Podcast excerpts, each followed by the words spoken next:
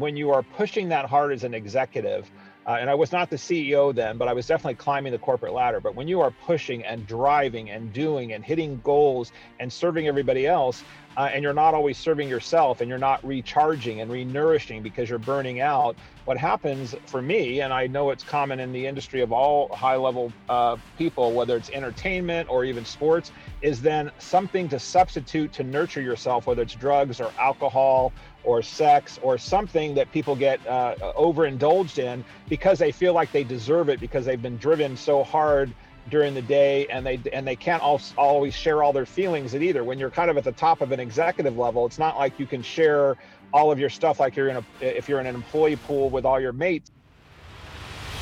Helping CEOs and business leaders discover the energy to perform exceptional brilliance and positively impact the lives of those around them be inspired by world leaders, game changing influencers, and next level gurus.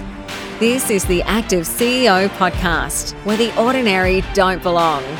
And now, your host, CEO and founder of Energy to Perform, international speaker, and leadership performance coach, Craig Johns.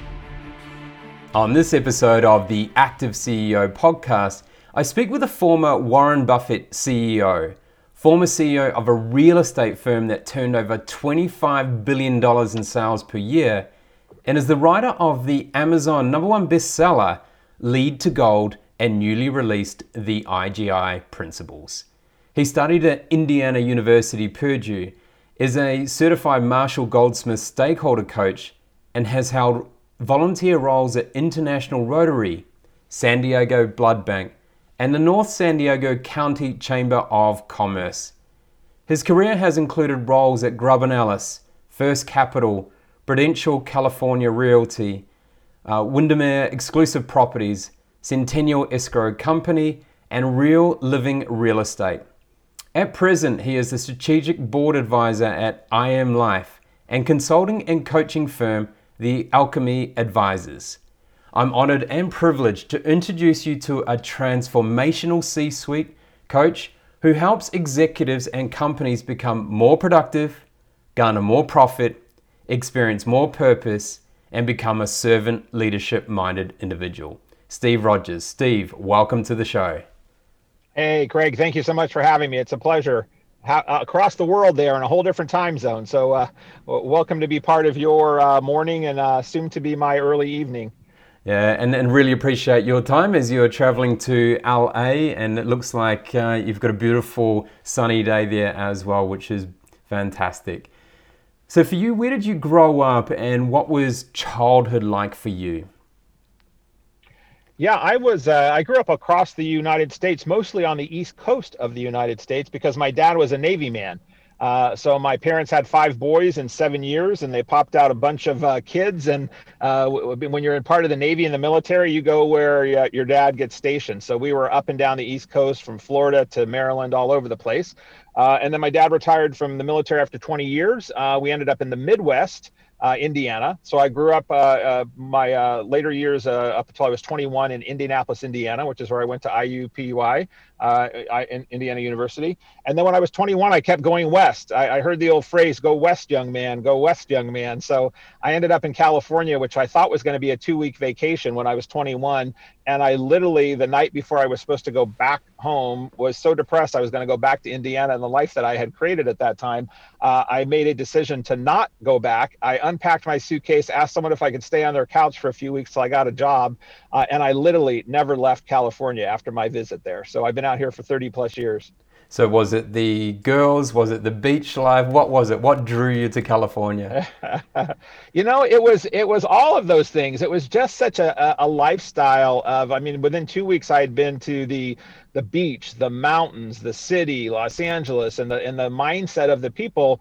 Uh, it just felt like there was uh, so much more potential opportunity for me with open-minded people from all walks of life. Uh, and not that Indiana is not a great place, but it's very conservative and very Midwest. And you know, in the, if you're in the United States, people use the word Midwest because it's kind of like the middle of the country and it's very conservative type values, family values. Uh, but most people, not most, but many people stay in the neighborhoods in which they grew up and they stay in jobs for certain periods of times. And um, I was didn't want to get stuck in that from the, at least the neighborhoods I was in.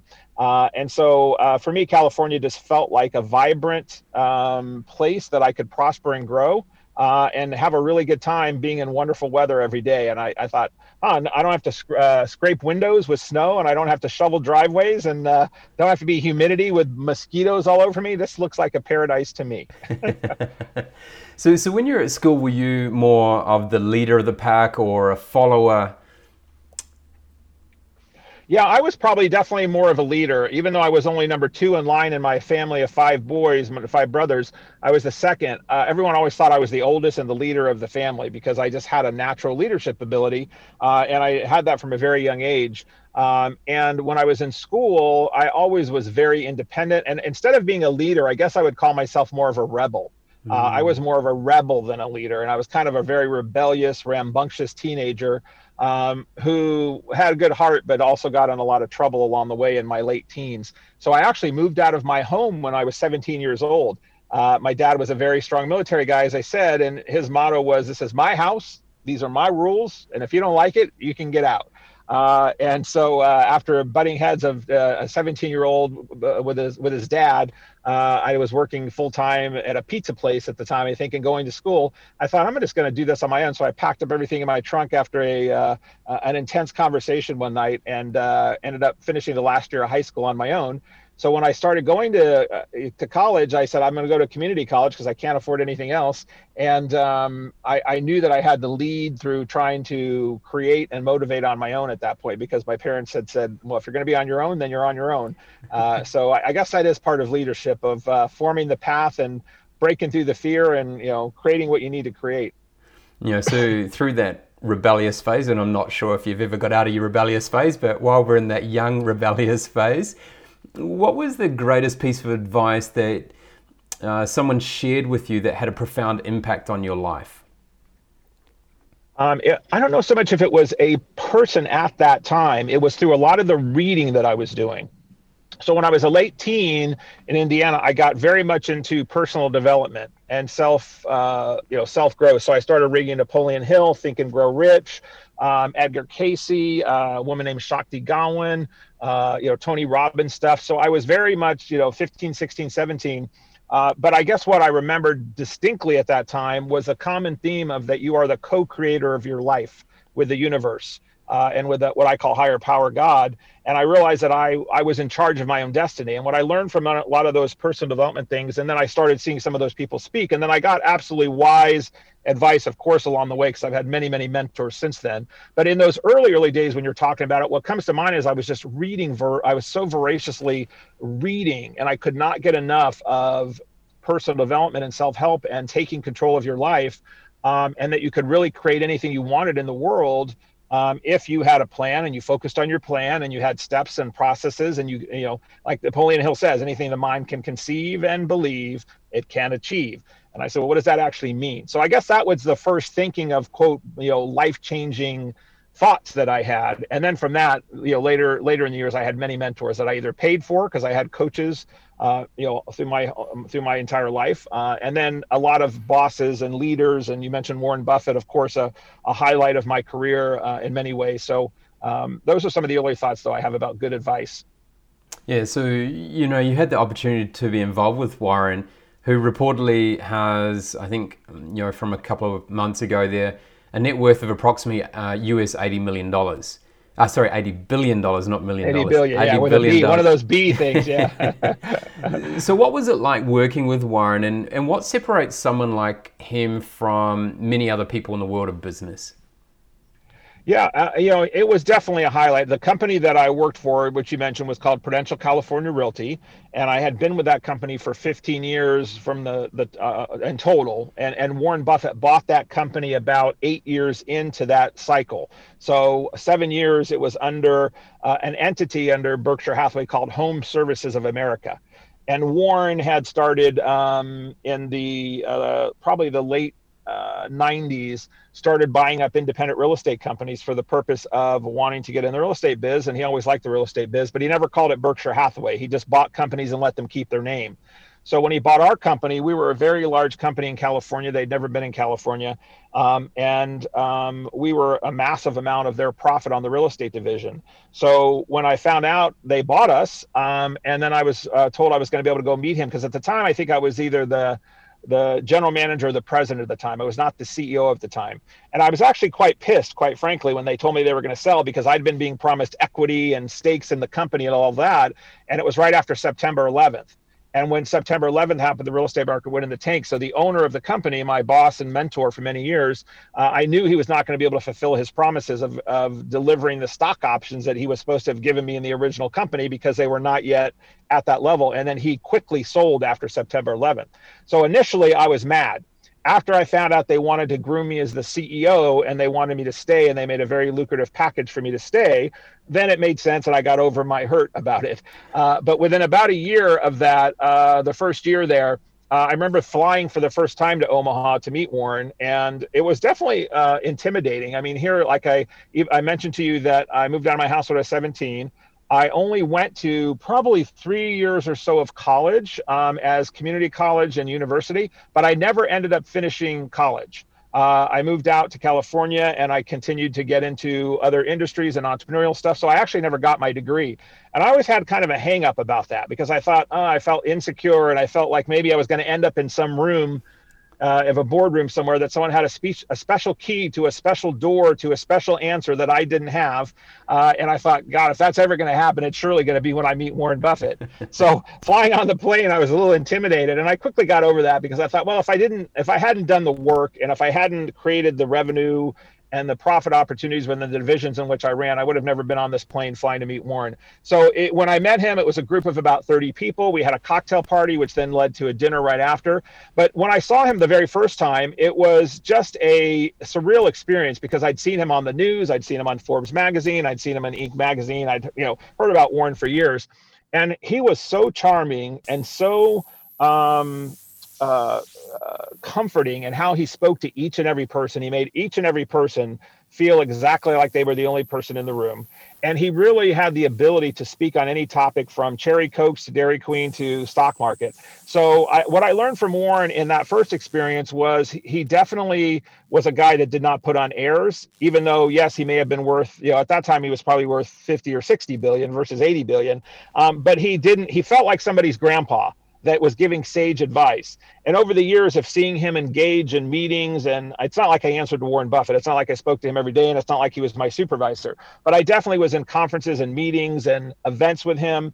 Uh, and to see him on, on the floor of the Berkshire Hathaway shareholder conference, where there's 20,000 people at the Qwest Stadium in, in uh, Omaha, is amazing to, uh, to watch. Uh, his knowledge and his expertise of what he owns and why he bought it his knowledge and expertise of how businesses run and what makes them tick, uh, his expertise on finding talented leaders and letting them do what they do best, uh, and then providing the income necessary for growth in, in money and income uh, was was amazing formula that worked for him. And thus he's now, you know, owns all types of companies and all kinds of industries that he understands. I mean, he's not a tech guy. He has said numerous times he's not one of those tech giants because he said, look, I don't really understand technology that much, and I only invest in things that I understand and that I think are good for you know the, the middle America or for everyone in America. And for me, that wasn't for him. It wasn't tech. So even though he had the ability to always venture off into things that could have been the next Facebook of the world, he stayed true to you know like Dairy Queen ice cream cones and furniture and you know jewelry and uh, houses and you know buying stocks in companies like Coca-Cola and you know, that kind of stuff. So I learned from him many many things. Uh, probably the best thing that I learned from him overall was to continue to be yourself in your own skin, even when everyone outside the world sees you differently because you have money. He continued to he continued to be the same man um, you know, regardless of the the dollar signs behind his image, uh, which I thought was very impressive.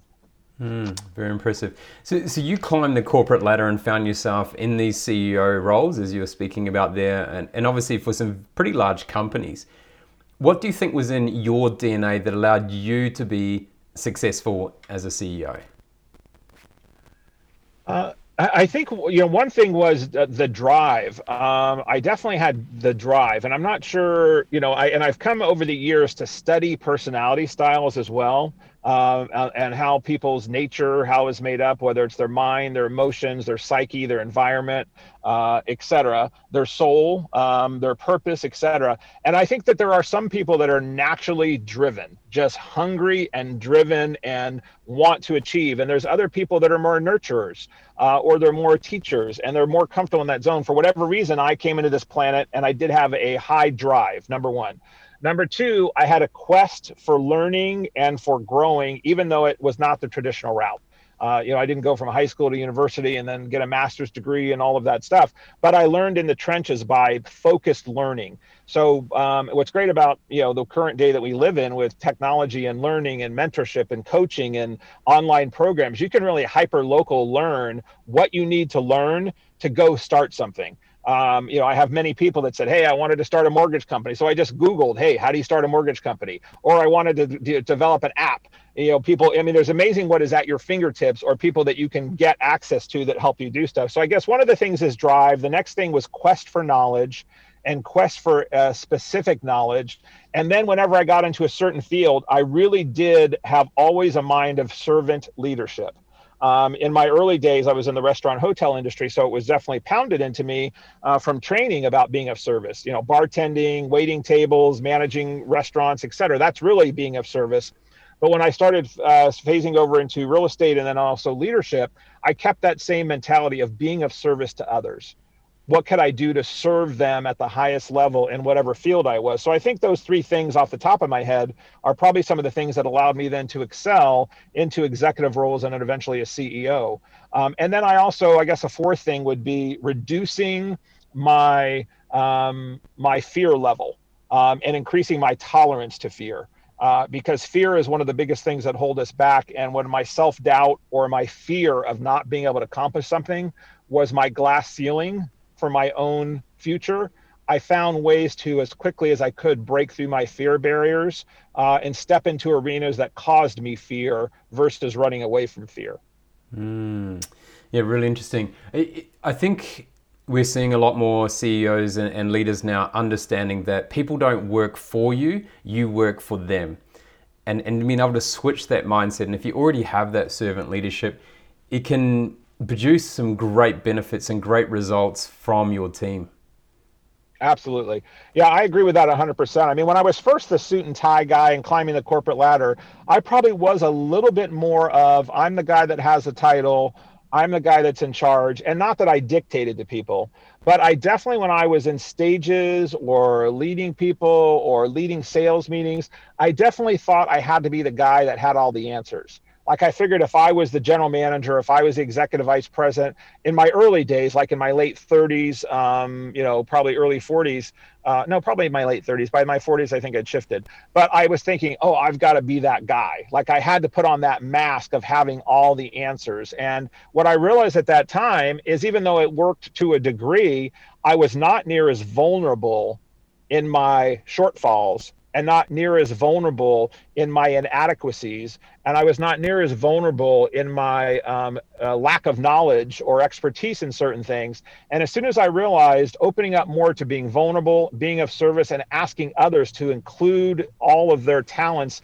right from the get go and being vulnerable that I didn't have all the answers, that I was not perfect, that I did not have knowledge about this certain project, it ama- amazingly opened up the team's ability to want to chip in and help excuse me at a much higher level. So i shifted my ability you know so getting on stages and being much more vulnerable and raw about more about my inadequacies than my successes seemed to work for me even better and made me feel more authentic in being a leader than what i had been prior.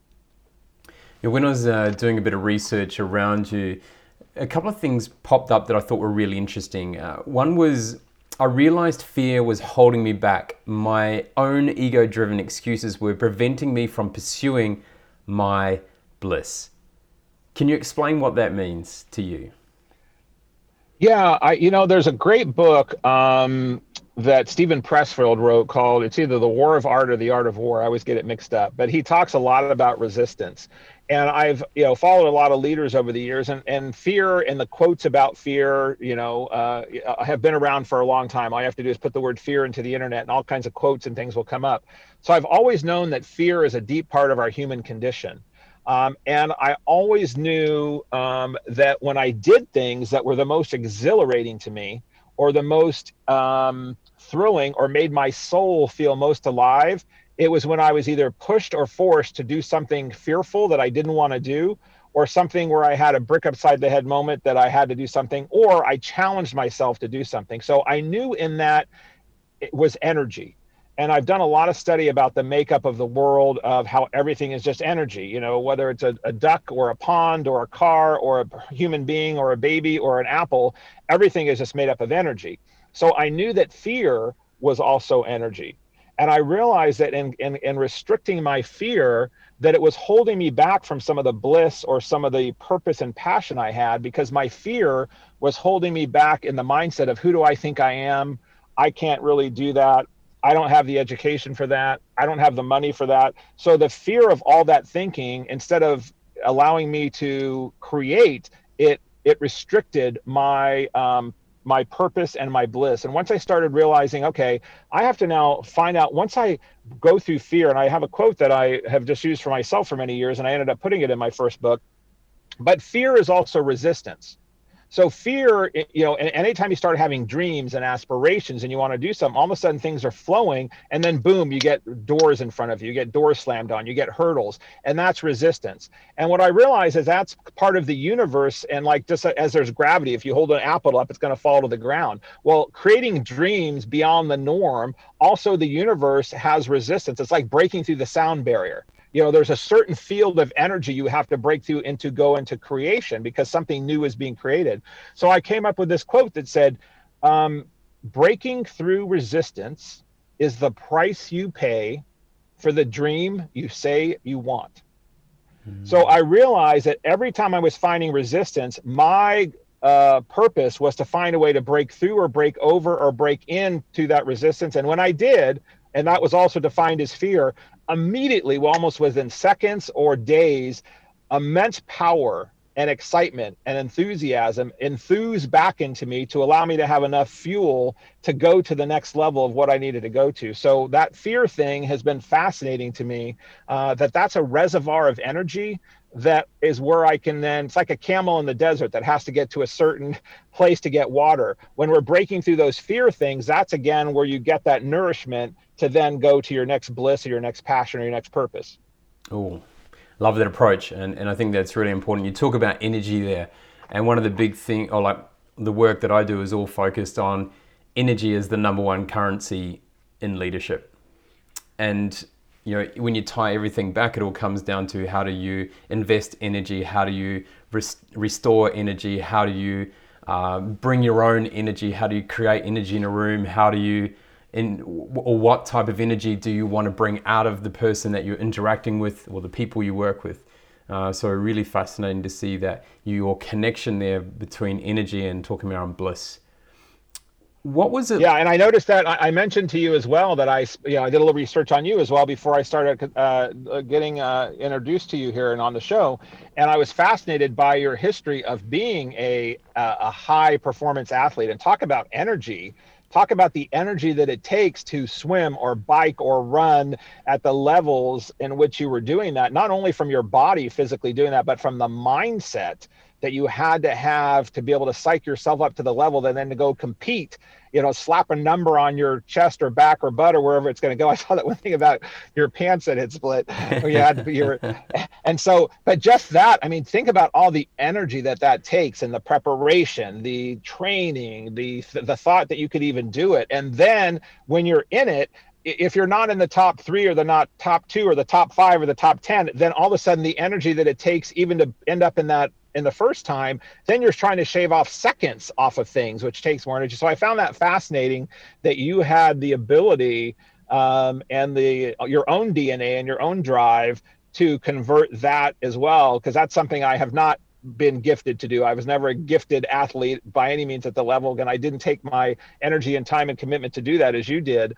Um, and so uh, it's not that my body physically and mind couldn't have, but I didn't choose that path, and I knew that the energy that that would have took. Um, for whatever reason at that time was not in my DNA. And now that I'm in my mid 50s, I'm not sure that I'm going to do that. I'm, I'm glad to say that I'm better health in my 50s than I was in my 30s and 40s. But I'm curious for you on that mindset about energy and converting energy and what you eat and when you sleep and how you, you know, how you train. How, how early in your life did that start becoming a passion for you? Oh, I think since I was a swimmer from probably the age seven or eight. Um, you know, it it was just a normal part. You know, people talk around you know meditation and things like that. we were doing visualization and, and centering. We were eating really good food. Um, obviously, exercise was part of what we do. Recovery was the most important thing from a very young age. And what's fascinating is I was very lucky to be both an individual athlete and also team athlete at a very high level. And when you're a team, you're likely your possibility to win is 50%. It's got very high odds. You know, so you can there's only two people well well there's two three options. One you can draw, one you can lose, one you can win. So there's three options going into every single game. Whereas an individual athlete, uh, you can stand on some of the start lines in Ironman and you've got you know a couple of thousand people. If you stand in a marathon, you might have 30,000 people, but there can only be one winner. So, mm-hmm. very, very different mindsets on how you approach it. And to actually be a champion in an individual sport takes a different mentality to what it does in a team sport. And I think mm-hmm. if you approach business like that as well, if you try and approach it as an individual, the success rate is really low. But when you approach it as a team, you can have a lot more wins. So I was very fortunate to, to have those experiences. One of the fascinating things that I find, and, and a lot of athletes struggle with this, and not just athletes, people that are in very specialist, high performing areas that are um, that require a lot of intense focus. Um, you know, being CEO is kind of like this as well. When you step out of it, there's a change because you, have got this. You're you're working at a higher level in in the way that you're processing things, the way that you you build your routines, etc. As well. But what happens if you're in a physical uh, thing like being an athlete is you know when you get recovery wrong. So recovery is actually the art of when you get better in both mm-hmm. in, right, in, right. in, anything in life. It's not when you're working and, and driving your brain and you're frying it. It's actually when you let it recover and rejuvenate and restore. When you're an athlete, it's all physical. So you, you can tell, all right, well, I've worked too hard today, so I can feel it in my muscles. It's telling me to recover so I can feel fresher. Um, I can't run that fast today or I can't push that amount of force, or I'm making mistakes because I'm fatigued. When it comes to work, being a CEO or in that leadership space, it's not a physical fatigue that is occurring, it's a psychological fatigue. And unless mm. there's a catastrophic event, it's very, very gradual. So you don't actually realize what's happening because the body's very good at adjusting to micro changes. And so this feels normal. But what's actually happening is the psychological energy is going down and you don't know what's happening until it's too late. Now, you've seen the video, but it's just for the listeners to explain that. That someone who's so used to pushing so much energy, when you come into the workforce, it's actually very, very hard to stay disciplined and not try and keep working until you feel that physical fatigue. Because you could be working right. 100 hours a week. Right. And, and you don't feel that tired because it's a different right. tired but then obviously right. you can have long term effects. So yeah, fascinating. Thank you for the question yeah. too, by the way. You're welcome. well, and I think too for CEOs, uh, executives, or any high-driven people, one of the unfortunately the path that I took uh, in my early days, my late 30s, I was talking about, um, is when you are pushing that hard as an executive, uh, and I was not the CEO then, but I was definitely climbing the corporate ladder. But when you are pushing and driving and doing and hitting goals and serving everybody else, uh, and you're not always serving yourself and you're not recharging and renourishing because you're burning out, what happens for me, and I know it's common in the industry of all high level uh, people, whether it's entertainment or even sports, is then something to substitute to nurture yourself, whether it's drugs or alcohol or sex or something that people get uh, overindulged in because they feel like they deserve it because they've been driven so hard during the day and they and they can't always share all their feelings at either. When you're kind of at the top of an executive level it's not like you can share all of your stuff like you're in a if you're in an employee pool with all your mates and you're talking about what's happening in the office. As a ceo uh, sometimes they say it's lonely at the top. And i think a lot of people in those high pressure positions uh, and I've unfortunately had a bout with myself. Now luckily i was able to overcome that. And uh, you know i used it as a great learning tool and an obstacle overcoming life. And but I, I in that energy shift of uh, recharging in positive ways, some of us as leaders in the industry can recharge in negative ways uh, mm. and that's something that we really have to be aware of as leaders because when you're constantly serving and giving and doing and performing and being uh, you know a, a, a, few drinks or a few uh, this that or another uh, can lead to indulgence because you are if you're a high a personality and you're used to doing things at a very high level sometimes that also uh, nurtures into addictions that are not positive even though you know driven addiction and work sometimes can be looked at society like oh look how successful you are. But there are many people that are very successful that don't have a balanced work life or family life or health life etc so as you talk about in, in your in your work and, and i talk about in my now which i wish i would have known earlier in my days is ba- is some kind of balance that is, tra- is that has a trade-off because you can never be fully balanced every day and every week or every month of the year. But you have to be aware of when you're giving more to one thing and how long you're going to let that other thing give before you then renourish it again. I don't ever believe that life can be fully balanced at all times in, in all places. It's just not possible. Um, but it doesn't mean you can't track and measure and improve upon areas of your life that are important to you um, uh, within just like you do at work. I mean, we track P&Ls and we track balance sheets and we track sales records. Uh, you know, I talk with my clients a lot about tracking your body, your being, your bonds, your business, your relationship with your higher power. You know, that's kind of stuff that that can that can also help. Mm, interesting. Do, do you mind sharing? You know, for you when you were in that full-on, highly driven state what did you what was your what did you fall into? You know i think before we talked you talked about weight issues and things like that. So can you tell us a story around you know where you may have gone into an addiction that wasn't so positive and how did you get yourself out of that yeah, uh, for me, the one that I mean, I definitely had a weight issue. I mean, I was always I look. I mean, I was a fat dude. Just I'll put it that way. I was I, I was I was I always had a weight uh, problem as a kid. I played football. I was in sports. I wasn't a, like a massive athlete, but I was. I mean, I played baseball and football. But when you eat like a football player, and then you stop playing football and you keep eating like a football player and then you're also partying and drinking in your early 20s it's amazing how many pounds can go on so and then in the workplace what ended up happening is i was in an environment you mentioned in real estate and real estate was a lot of socializing evening events mm-hmm parties, cocktail parties, dinner, socializing. So part of my work environment was doing a lot of entertaining. Um, and um, especially being in the restaurant business or in my early days, I was used to managing hotels and bars. And so I, I understood a lot about wines and cognacs and alcohol, and I really enjoyed it and I liked it. Unfortunately, as I got more into the, the career of executive world, most people could go out to dinner and have a glass of wine with dinner or maybe a cocktail and maybe they might have an after dinner drink. This is in the days before you know even uh, drinking and driving is as intense as it is, is now and i'm so i can't think i think back on some of the stuff that i did in my 20s or 30s um, and i'm like oh my god how did i do that at work and go to an event and then drive home that night? Um, but anyway what ended up happening is since i've always been an overachiever I realized that the alcohol was then going into my evenings when I got home. And then I'd drink when I got home, and then I'd have another drink, and then I'd. Um, so uh, now I was still climbing the corporate ladder. I still put the suit and tie in every day, but more more than not, each day of the week I had hangovers almost every day going in to try and put the face in the suit and the tie on. Um, and since I was such a driven, higher performance person, it didn't affect. I didn't lose my job over it, and I didn't, you know, and I and I've been married for 30 years, and I didn't lose my marriage over it.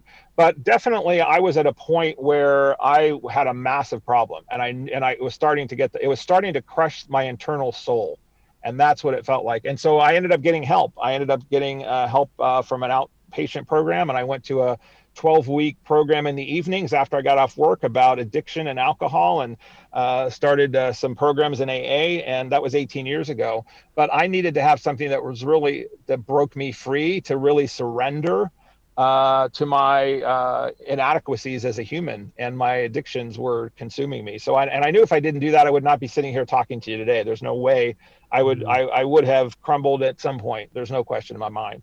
So I'm very very blessed that the addiction led me to a recovery, which led me to higher purpose, which led me to higher service, which led me to higher empathy, which led me to higher understanding of how vulnerable life is and how fragile it is and, and how much I have to uh, respect it more than I, was prior.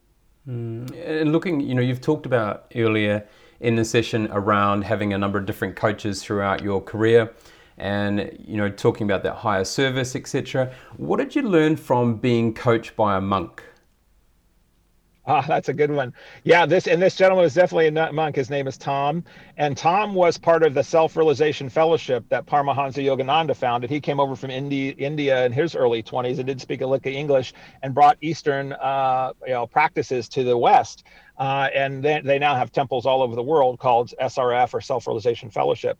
And Tom uh, went in, I think he was a monk for 16 or 20 years. Uh, and then he ended up getting out of the monkhood um, and opened up yoga studios and, and, and ended up getting married later in life. Um, but he literally was a monk for 16 or 18 years, I think. What I learned from him was um, a lot of things. Uh, he's a great yoga instructor. But as far as a coach, uh, he was all about heart and all about love and all about the essence of relationships between one human and another human. So every time I was in coaching sessions with him, yes, we would talk about business, and yes, we would talk about um, spirituality, and yes, we would talk about relationship. But he always got down in his coaching elements to the word or the practice of love. And he would not let me hang up on a call without letting me know what I had done for the week of something that was an expression of love to my family or others, or where I was experiencing or finding love, or he would challenge me on how I was going to show more love in the world as I went out into it. So it was really, I mean, he's just a, he calls himself a love master. So what I learned from him was that at the end of the day, I don't care if you are, uh, a CEO or you're a musician or a teacher or a um, homeless person, everybody in our human uh, uh, society, from the beginning of man till the end of man, wants some form of connection and, and love. People want to be loved, people want to be appreciated, people want to feel valued.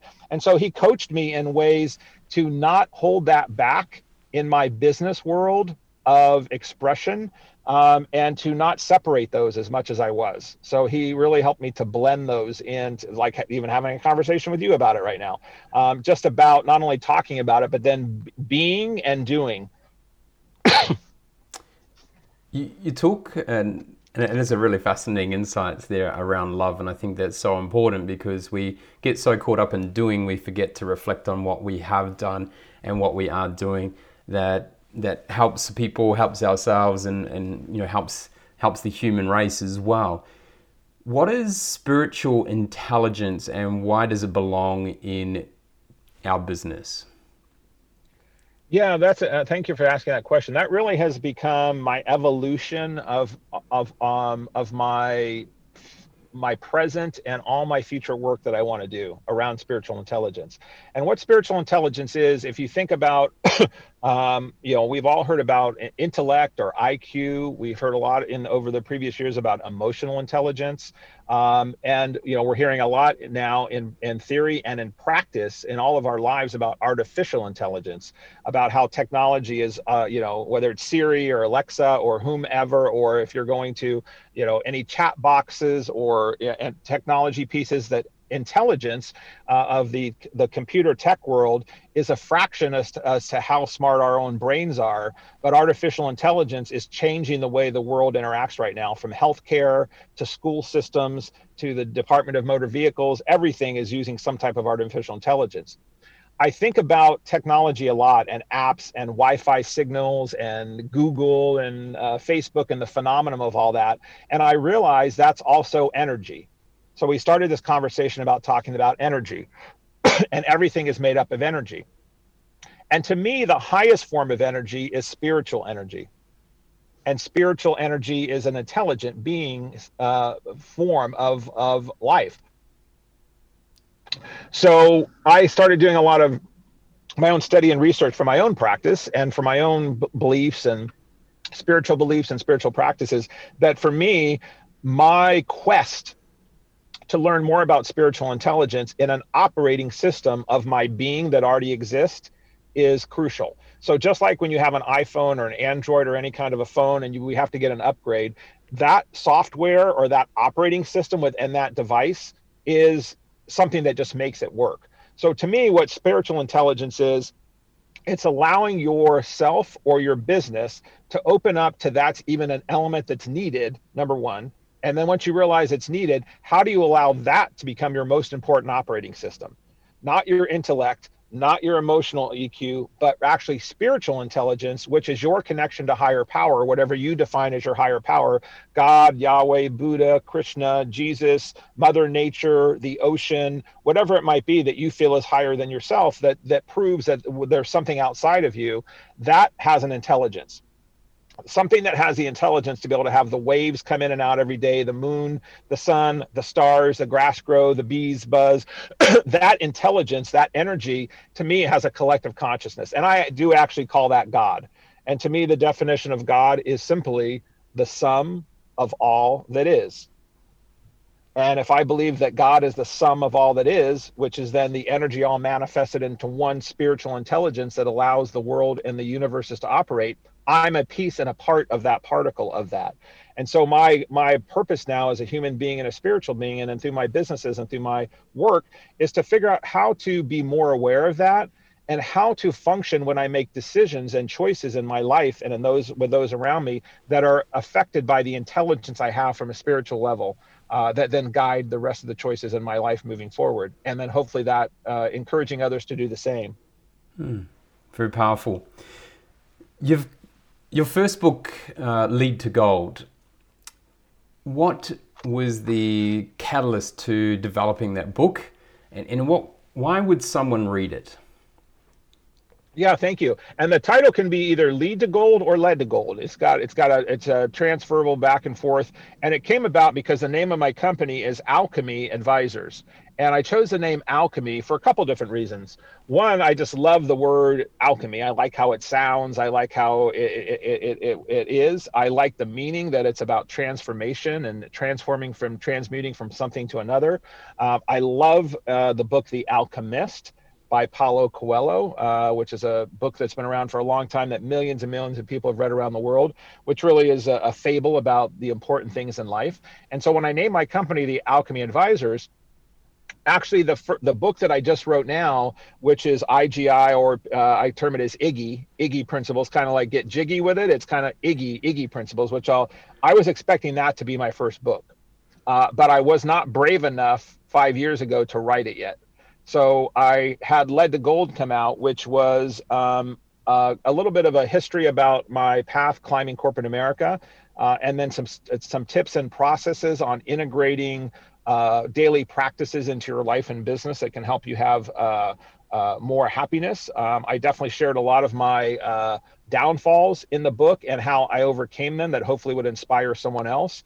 And there's a you know a practical story in there about someone who did start as a manager of a company and eventually became a CEO of that company that was a multi-billion dollar organization. So I guess the story of that original book, it was my first book. There's lots of things looking back I would change. It was not a perfect book by any stretch, but I got it done. I got it out there. And so Led to Gold uh, is anybody who's looking for transitioning from something to something else. Uh, there's some steps and processes in there that may help you um, have some stepping stones or some insights that allowed me to break through my own resistance uh, into creation. So that would be, uh, I guess, a summary of why someone might want to read it and what was in it. And then also in that in, that book as well, Brian Tracy, uh, who's a very well-known author, writer, speaker in the U.S. and I think globally. Um, he's written 75 or so plus books. He was my mentor and my coach for two years, uh, and he did the foreword in that book for me. And so Brian's got some great insights and wisdom in that book as well. Fantastic. And you started mentioning there the Iggy principles, uh, and you talked about a fear of writing that, and you wanted that to be your first book. What held you back from writing that first book? You know, it's that thing that we started about fear, fear of what people would think, fear of if I'd use the God word uh, in wor- in the world of business, how who I might turn off, would I would I would I uh, not be able to continue to attract clients? Would people judge me for how I believed? Um, was the world ready to have uh, this type of a book um, at this time? Uh, who was I to write this book about spirituality? Who did I think I was? Um, so there was a lot of doubt, self doubt, um, concern about how it might affect my business. Um, even though I was always a purpose-driven guy, and I, in my, and even previously I called myself a purpose-driven consultant. When you put on your your title now, which I have changed to that I'm a spiritual business activist, that either attracts or eliminates a lot of people. Uh, and so I had to be bold enough and strong enough to put my stake in the ground that regardless of who resonated with it, I could no longer hold it back, and that my higher power and universe was calling me forth on it, even if I had zero or only one person that was inspired by it. Because I realized it was not for anybody else than my old, my own soul's evolution. But I was not brave enough uh, up until this last year to write it, and I also realized there was other things and lessons I had to learn that I had not fully um, encompassed yet that the universe had for me and, and the timing that it's funny that this came out during COVID and all that's happening. Uh, the universe had a much better plan for the timing of this book and the maturation of it than I did. Mm, well done on congratulations on getting it out. So the subtitle of the book is The Power of Inviting Good In, which should be Iggy, versus Edging Good Out. And I'd imagine that stands for ego. Yes. How do, how do you get the you know, for you, what does that mean? And how did you come up with the term Iggy? Yeah, there is a great author, and I'm sure uh, people listening have heard of him. He's since passed, but he's uh, his name is Wayne Dyer, and Wayne was also from the U.S., lived in Hawaii uh, in his later years up until his passing. But we have something in the U.S. called PBS, the Public Broadcast System. And so he was like very big on all of those channels, but he also had many, many books that he wrote. And Wayne went from being a psychologist and a therapist in his early days. Uh, he wrote something called The Erroneous Zones, which was more of a, a, psych, a, a, a book about mind and psychology. But as he started his own quest, he started becoming a spiritualist and he started realizing that everything in the world also had spiritual intelligence. So as a young man, I started reading a lot of his stuff and watching his videos. And one of the things that struck me about him in one of his books, um, he talked about it a lot, but it, for whatever reason, when I read the sentence, it just hit me like a ton of bricks. And he said, Your ego is when you are edging good out or when you are edging God out. So if you're in your ego, which we all have, and we can never eliminate our ego fully, just realize you are not always being your most authentic self. And so you are edging good out. And I thought, wow, that's really powerful. And that was probably in my late 20s or like late 20s, early 30s. And that's when I was climbing corporate America ladder. And it was about me, me, me, what I was going to get, what title I was going to get, what was my paycheck going to be, what was my bonuses going to be, what kind of car was I going to drive, what kind, how big was my house going to be, me, me, me, I, I, I, etc. So at the time, I said, well, I, I, resonate with that. That's great. So how am I going to remind myself every day to stay out of my ego and stay? And I said, well, that would be inviting good in or inviting God in. So I, and I was always big on affirmations and self visualization and writing uh, cards on index cards and goals. And so I just wrote down Iggy. Uh, and I'd said, am I an ego or am I an Iggy? And um, I went on the GoDaddy like 10 or 12 years ago and saved a bunch of no don, uh, domain names. Iggy Principles, Iggy CEO, got Iggy, get Iggy with it. Uh, you know, all kind. I just saved them. I said I just have an instinct about it, and I didn't do anything with it for up until I just wrote this book 10 years later. Uh, but over the years, I used it for myself every day. I even have a tattoo on my arm uh, that I got about Iggy, which I never had until I was 50 uh, five years old. I never wanted a tattoo. I'm like, why would anyone put a tattoo on? You can't ever take it off. And so I never wanted one. But I was in Thailand about two years ago with my, uh, after I had a speech in Kuala Lumpur. And my wife and I were in Thailand walking on the beach and we saw a tattoo parlor. And I jokingly said, Hey, we should get tattoos. Uh, and she said, Well, maybe. And i looked at her and she said it like a wife would say like well maybe like she actually meant it versus sarcastically like well may yeah maybe. Uh, so i'm like really? She goes i'll think about it. But the next day she was still open to it. And so i thought whoa. And she got a little tiny little tattoo herself. But i designed this whole tattoo which ended and it actually ended up becoming the cover of my book uh, which is a yin yang sign and as above as below. And so i got that on my arm. So every day i'm reminded uh, in the shower as i look at my arm am i an iggy or am i an ego? Mm. you can't get away from it. So you're, you're living it now which is uh, fantastic. One of the the things that you know fascinate me is around people who want to learn. And we all know smart people have great answers, but the most successful people ask great questions. When was the last time you did something for the first time? Oh wow, that's a great question. Um, the uh, I don't. I have a, a four-year-old grandson. His name is Cove, and we have him um, during COVID, not as much as we did. But every time he comes over, I do something that I hadn't done before, uh, in some way, or I hadn't done it since I was a small kid. So I think back about two weeks ago, um, I spent uh, two and a half hours with Cove building a Lego entire train kingdom um, with moving parts and pieces, with all kinds of named characters. And he was such in fantasy land about it. And I just turned off my phone, turned off all my stuff, and I sat on the floor with thousands of pieces of Legos and blocks and stuff that was like stuff I hadn't seen, cranes and uh, moving pieces. And so I had not actually sat and ever built for two and a half hours a uh, a, a, train track with trains and houses and uh, people and uh, so that's probably not the answer you were thinking you were looking for but uh, I, that comes to mind that's something i had not done and that was by uh, me asking questions of cove what do you want to do today cove? And i was only supposed to be watching him for a half hour. My wife ran to the store. Uh, so uh, asking questions will sometimes lead to uh, new creations no doubt about it. And there's, there's nothing more beautiful than adults remembering that they need to play as well. And so yeah, absolutely. keeps the brain curious and keeps the brain growing. What is? Yeah, I also I, I also think about uh, a few years ago. I had always wanted to take kung fu, uh, and uh, I had never ever ever done kung, kung fu or martial arts, and I ended up uh, joining a local martial arts class with, as a white belt, of course. And it was me and about uh, 10 other kids that ranged from like 11 to 16. Uh, and I think there was one other person that maybe was in their 40s. So uh, when I was learning all my moves and having to do uh, stuff, that was another thing that comes to mind about learning something that I had not ever done before, for sure. Uh, so good. What is the one question that you would love to solve? One question I would love to solve. Why is death so mysterious? Mm, fascinating. Oh, we could go down a big rabbit hole there, but that I'll, I'll leave it at that one question. Very good. For you, what is your definition of living an extraordinary life?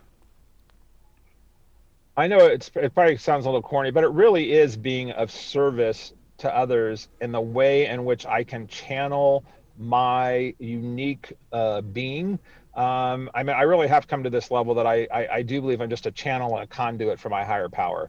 Uh, and just like when you plug an outlet into a wall and something works when you plug it in, whether it's a television or a stereo or, uh, you know, we know we, we think a lot about our phones and connecting signals now. I really just realized that I am a conduit on the planet to, um, to be this conduit for my highest self. And that is usually being of service to others. And it's not how i expect it to be. It just means as i meet each individual or i have conversations how so having an extraordinary life is being present in the present moment. And in that present moment being as authentic and as of service as i can to the person or the people in which i'm with in that time period. And to me that leads to an extraordinary life because when you do that it usually leads to really cool things cool relationships with them sometimes lead to monetary businesses or uh, charitable things or vacations or trips and you just never know where that's going to lead to. So i find that that creates an extraordinary life for me uh, because i'm always open to being fluid and not being forced on what the outcome has to be. Mm, and there's great power to the saying the more you give the more you get.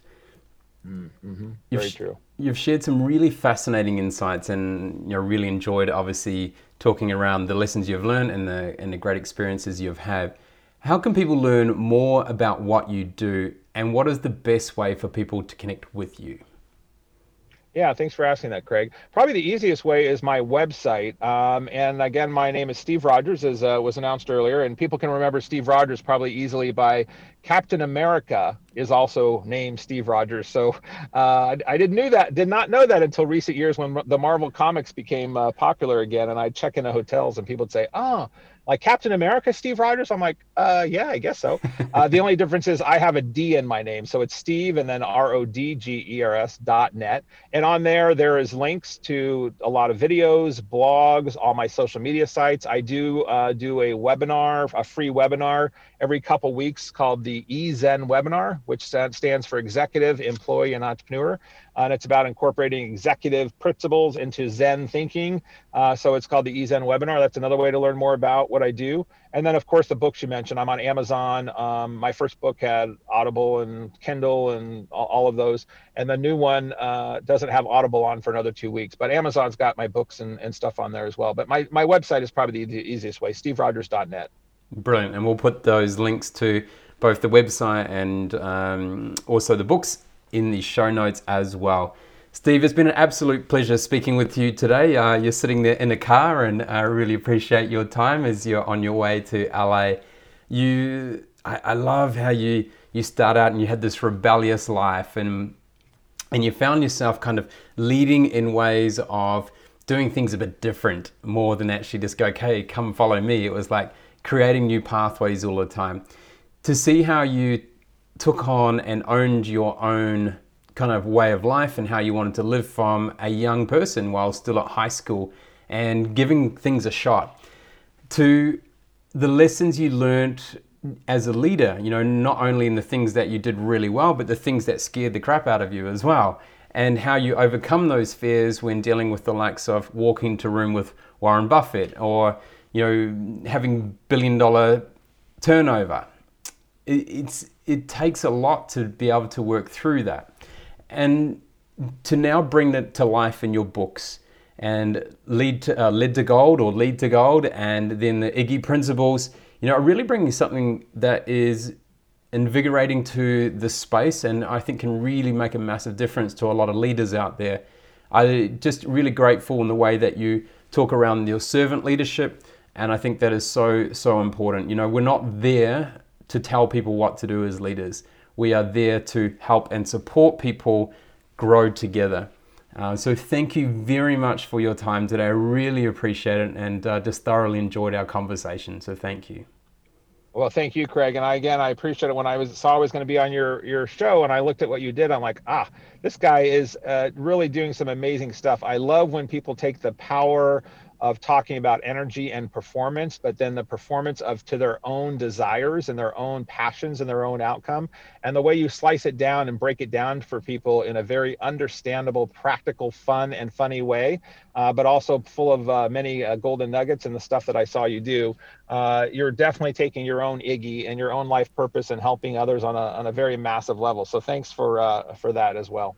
Oh, you're welcome. So it's time to get Iggy with it. That's right. Thank you for listening to an incredible conversation with Steve Rogers, Overcoming the Indulgent Life on the Active CEO podcast.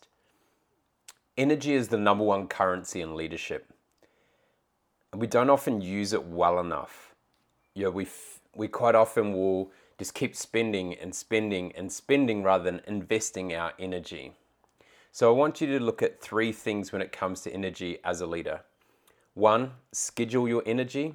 So think about how do you position recovery and how you're going to put in times that where you can re-energize yourself uh, and put those in your diary first before you start packing in all other meetings. So when are you're going to recover, and when you're also going to re energize yourself.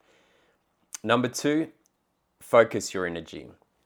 How are you going to set your intention of where you will focus your attention and energy for your day, for a meeting, for a whole week, maybe a month, maybe a quarter, or even a year?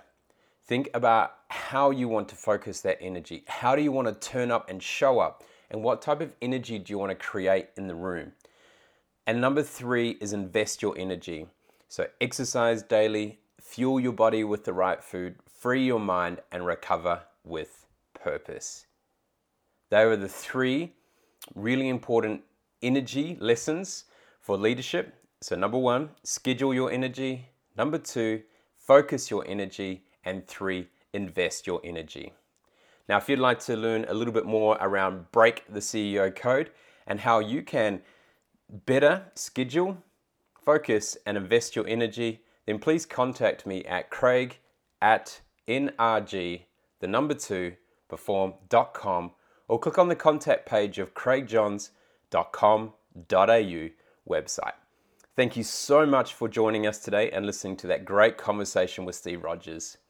I am Craig Johns. This is the Active CEO podcast where the ordinary don't belong. Join the Active CEO movement by visiting www.nrg2perform.com. That's NRG number two perform.com. Share this podcast on LinkedIn and be sure to tag in NRG to perform. Leave a review on iTunes. Drop us a line with your feedback and questions and connect with us on the NRG to Perform Facebook and Instagram pages. Be sure to check out the next Active CEO podcast where the ordinary don't belong.